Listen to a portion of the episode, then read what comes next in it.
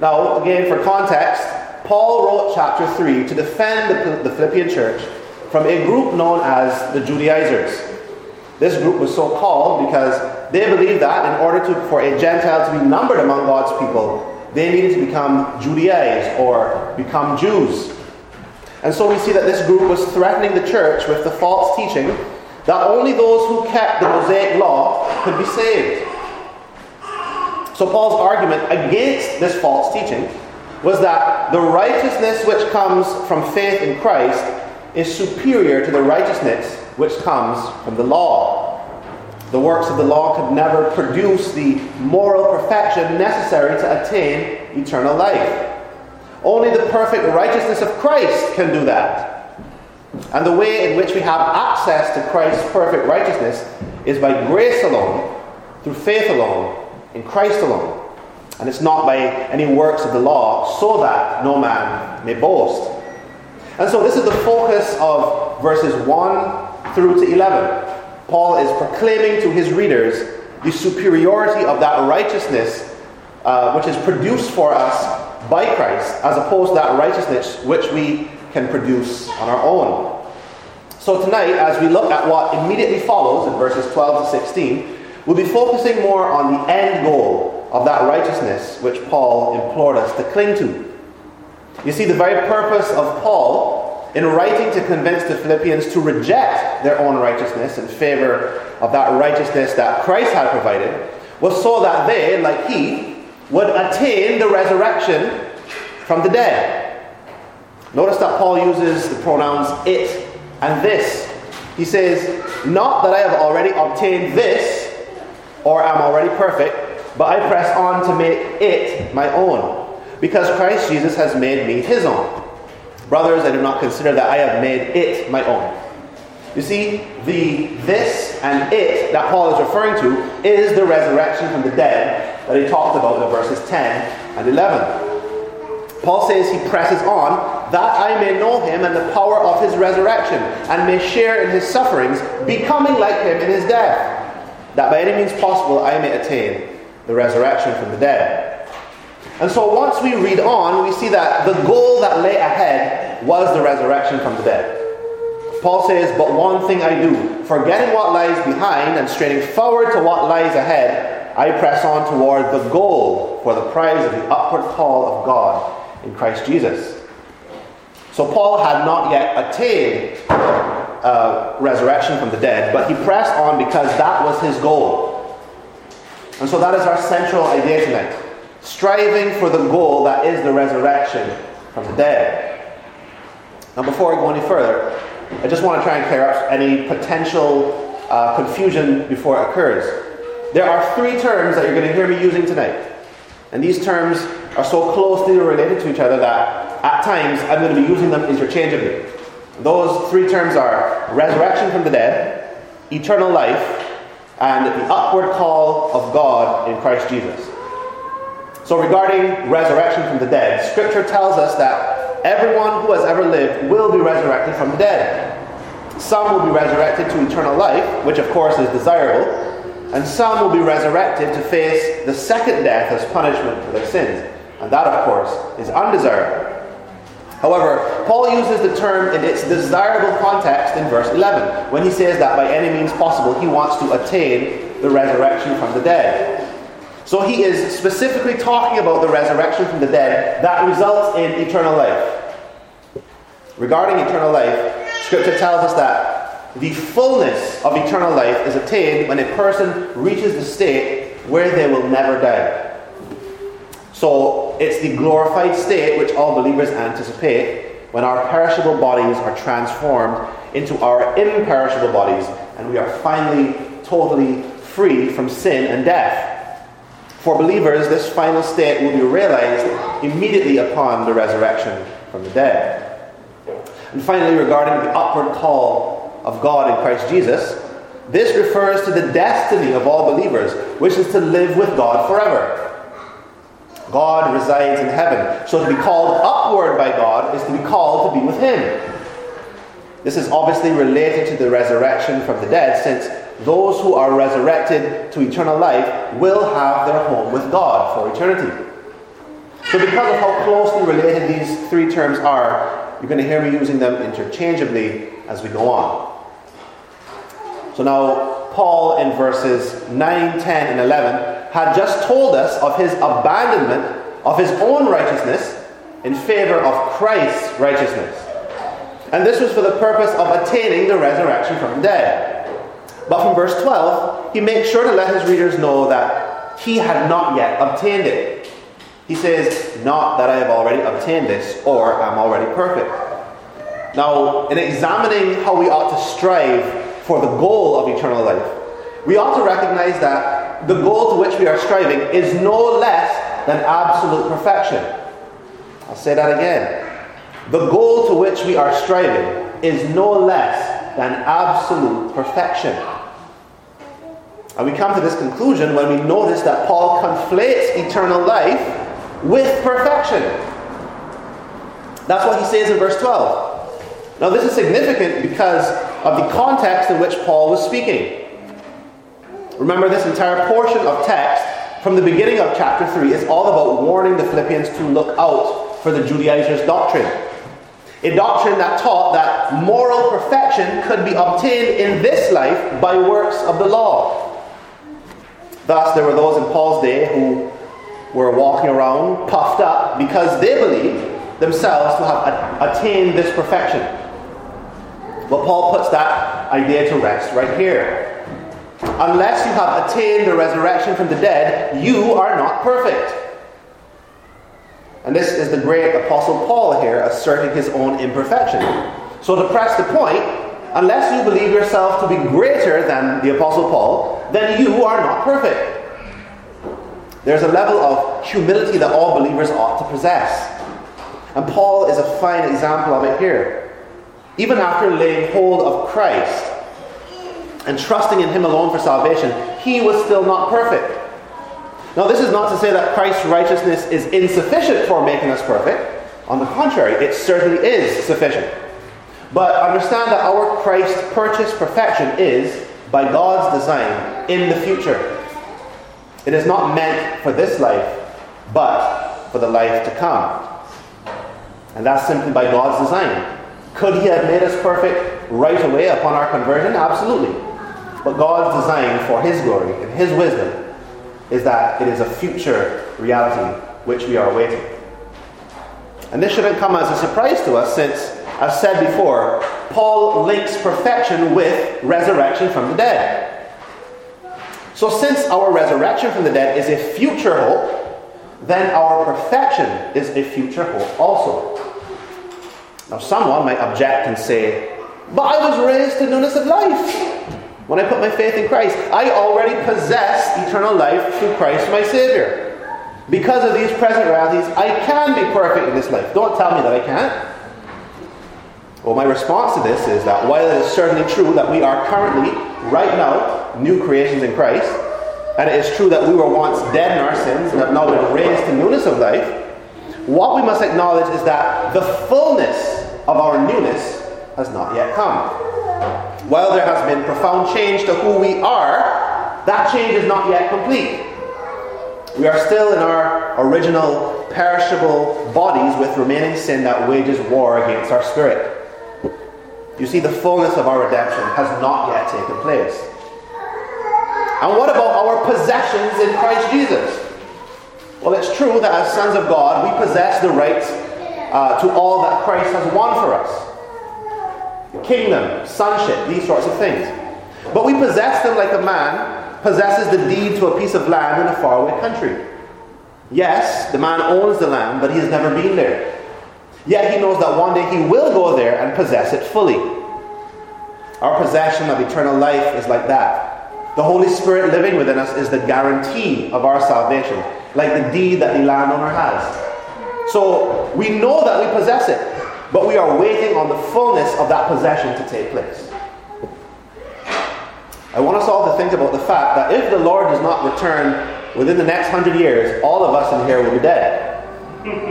But if we had possessed the fullness of eternal life, if we had possessed perfection, that wouldn't be the case. We wouldn't all die.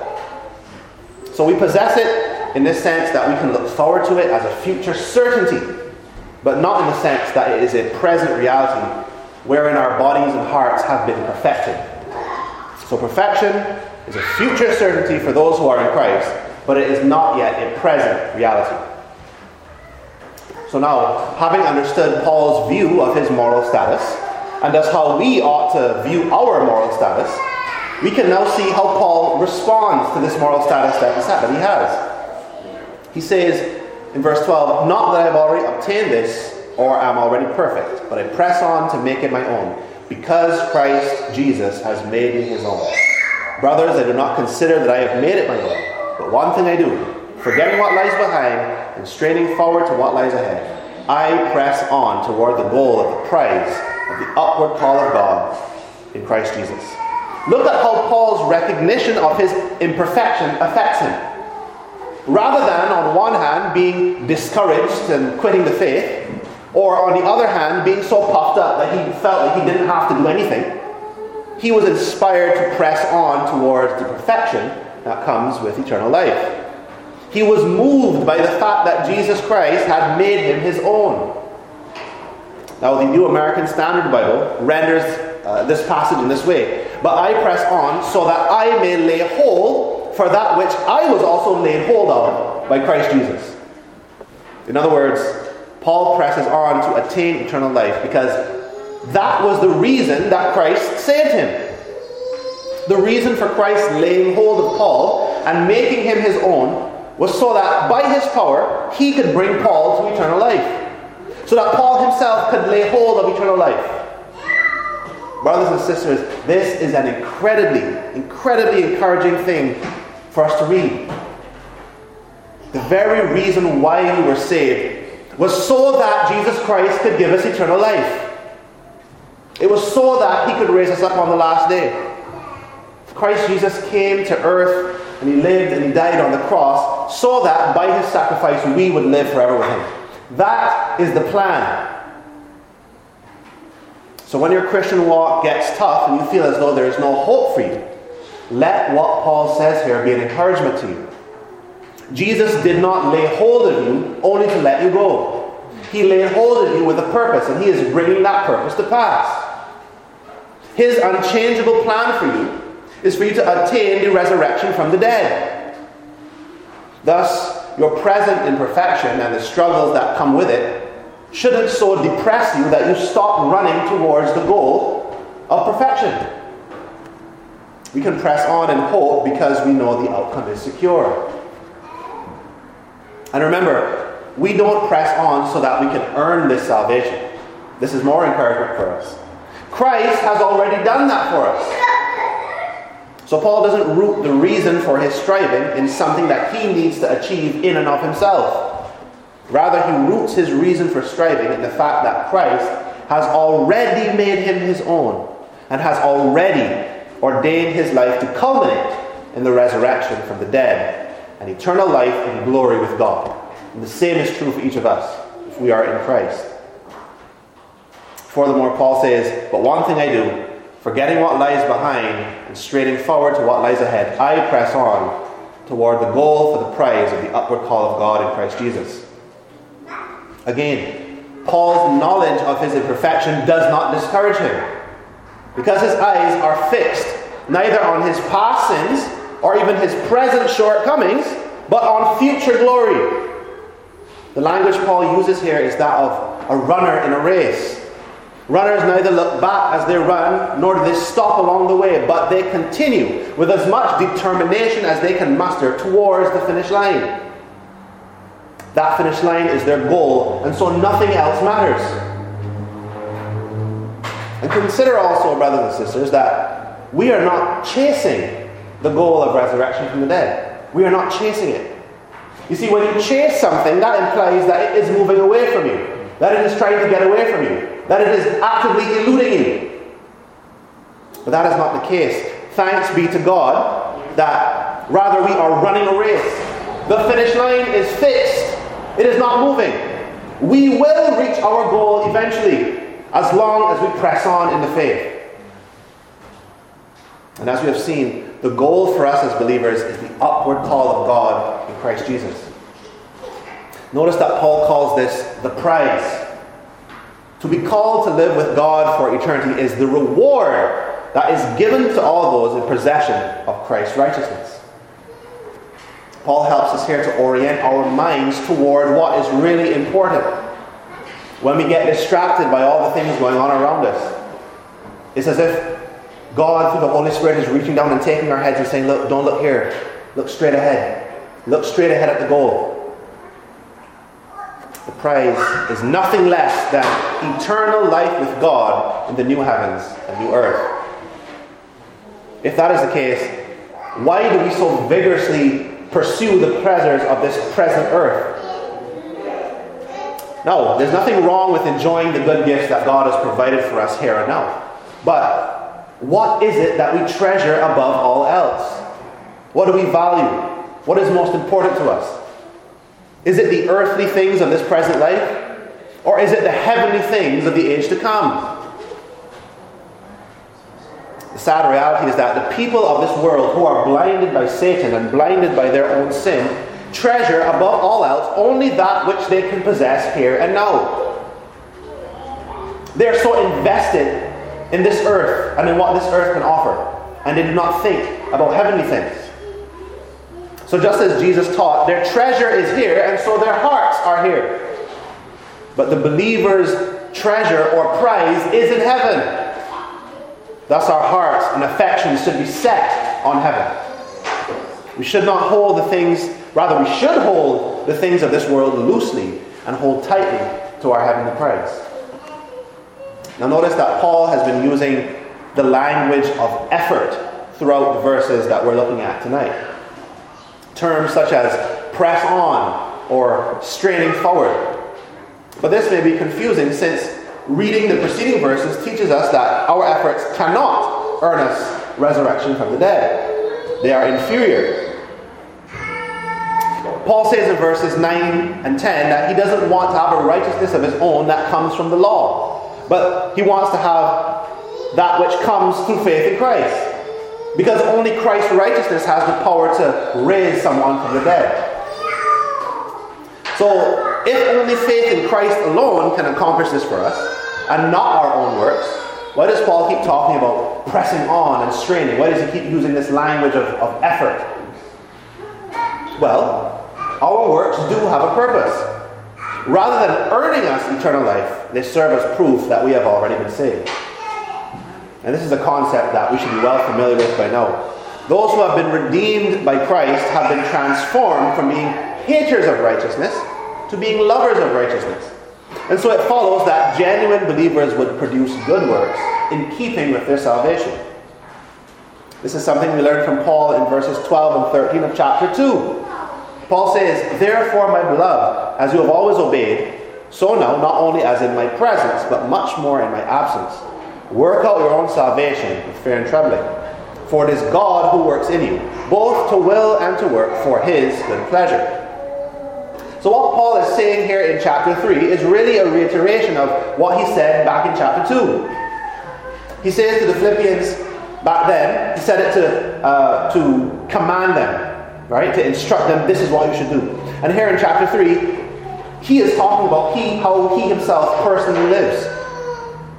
So, what we learn from that portion of chapter 2 is that working out one's own salvation with fear and trembling has to do with doing the things that are consistent with one's status as a Christian. Working out one's own salvation means showing forth that you are saved by the way that you live.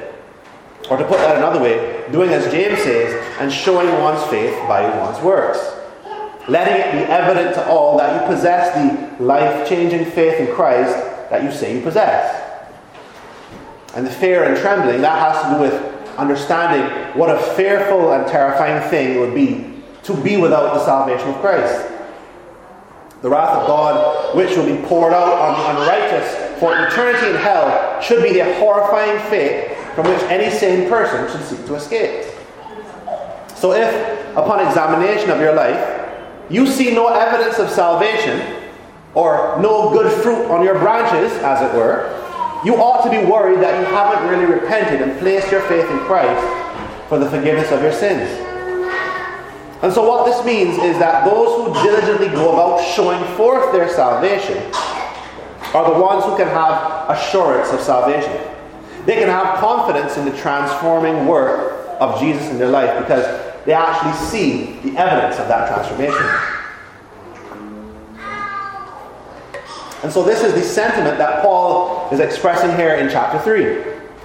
Where Paul says he presses on to make eternal life his own, and he says that he strains forward to what lies ahead, he is using those terms to communicate to us that he is being diligent to show forth his salvation.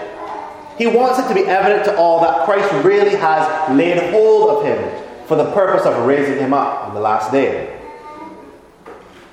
This is important because people can very easily deceive themselves into thinking that they are something that they are not. Maybe they think that they're a Christian because they grew up going to church. Maybe they think that they're a Christian simply because they're not as bad as other people when they compare themselves to others. But upon examination of the things that they do, the evidence begins to pile up that they aren't really saved, as their lives do not uh, look how they should according to the commands of Christ. Our Lord said in Mark 7, verses 16 to 20, that you will recognize them by their fruits. Are grapes gathered from thorn bushes, or figs from thistles? So every healthy tree bears good fruit, but the diseased tree bears bad fruit. A healthy tree cannot bear bad fruit, nor can a diseased tree bear good fruit. Every tree that does not bear good fruit is cut down and thrown into the fire. Thus, you will recognize them by their fruits. So the evidence of salvation is in the fruit or the works that are done by a person. And so Paul sought to make sure that his faith was real. So he put effort into his Christian walk. Because by any means he wanted to attain the resurrection from the dead. He loved his Savior and wanted to make sure and wanted to be in no doubt that on the last day he would get to spend eternity with Christ. So he was diligent. He pressed on. He strained forward. Not to earn salvation for himself, but to ensure that he really was who he said he was that he really had what he said he had. He really was a child of God, clinging to Christ's free gift of righteousness by faith, that he really would attain the resurrection from the dead. Are we doing the same? Are we putting effort into our Christian walk? Do we care to cultivate holiness in our lives? Do we watch what we watch, what we listen to? the things we read? Are we putting effort into our Christian walk? Finally, brothers, Paul says, Let those of us who are mature think this way. And if in anything you think otherwise, God will reveal that to you also. Only let us hold true to that which we have attained. You see, mature believers understand all the things that we've talked about tonight. They understand that they will never be perfect in this life, and yet they press on in hope towards the goal, which is the upward call of God in Christ Jesus. They know that this is the reason why they were saved, and so they seek to make their calling and election sure. Their focus is on the prize of being resurrected to eternal life. So, if this is how mature believers think, then the inverse is true. Immature believers have trouble grasping some or all of these truths. But Paul tells us that God is gracious and he will reveal it to them. New converts may think that upon receiving Christ as Lord, that their problems with sin will instantly disappear and they'll only ever be happy now that they've given their lives to Christ. But of course, as time goes on, the newfound war going on inside of them between their flesh and their spirit that war bubbles to the surface and they see just how imperfect they still are. Some get discouraged and think that something is wrong with them. After all, they say, Aren't I supposed to be better than this? I thought I wouldn't have to struggle with this or that sin since I became a Christian. Well, for those believers, the Holy Spirit, by the Word of God and the teaching of more mature brethren, is there to reveal to them that the Christian life is a struggle. That it is through many tribulations that we must enter the kingdom of God. Make no mistake, trouble will come from outside of you because of the sins of others, and it will also come from within you because of your own sin. And when it does, you will see your imperfection. You'll see how impatient you can be. You'll see how ungrateful you can be. You'll see your lusts, you'll see your hatred, you'll see your selfishness, and you'll see your pride. And you'll see that you are not good enough to battle your sin on your own. But remember what our Lord said to his servant Paul in 2 Corinthians 1 My grace is sufficient for you, for my power is made perfect in weakness. Therefore, we should be encouraged in our weakness and imperfection, so that the power of Christ may rest upon us.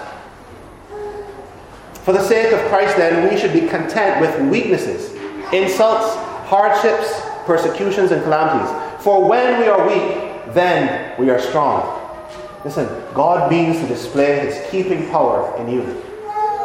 That's why, when you were saved, you were not instantly made perfect. God is in it for his glory.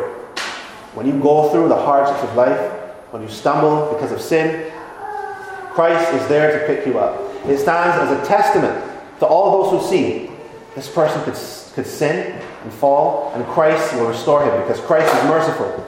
And Christ has the power to do that. Christ had the power to take a, a murderous man like Paul and turn him into one of the greatest evangelists for the faith. Christ is in it for his glory, and he is being glorified through you. So do not be discouraged when your sin seems to be dragging you down. But fight on and press on because you know Jesus Christ means to bring you to eternal life. So we must continue pressing on. Perfection will come at the end of our lives. So we set our eyes on that goal and continue striving to reach it. Those less mature among us may be tempted to think otherwise and give up.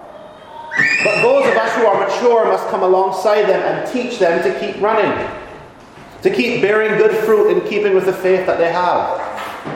That by this the truth may be revealed to them and that they too might become mature. You see, brothers and sisters, there is hope for us in our frailty and in our imperfection. So Paul encourages us to hold true to that which we attain.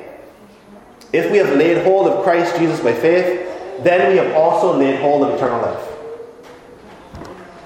The two are inseparable. We know our resurrection and future glory is certain because we believe God's promises. And this has to affect the way that we live, the way that we think, since Jesus has made you his own, then you have all the more reason to live for him. Since he has set you apart to attain the resurrection from the dead, then you have all the more reason to keep running toward that goal. Don't let anything you did in your past hold you back.